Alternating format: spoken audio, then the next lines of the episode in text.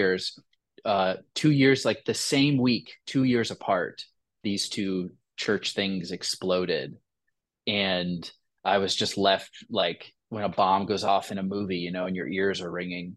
When I came to, I realized I had to answer the question of how does God respond, act, exist, um, control whatever in suffering? Like it was, how does God speak to human suffering? What is his role in it? How involved is he in what just happened to me or not?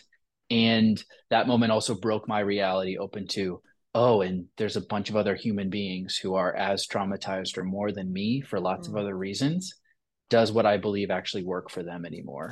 And that's when reality really caved in and it all changed.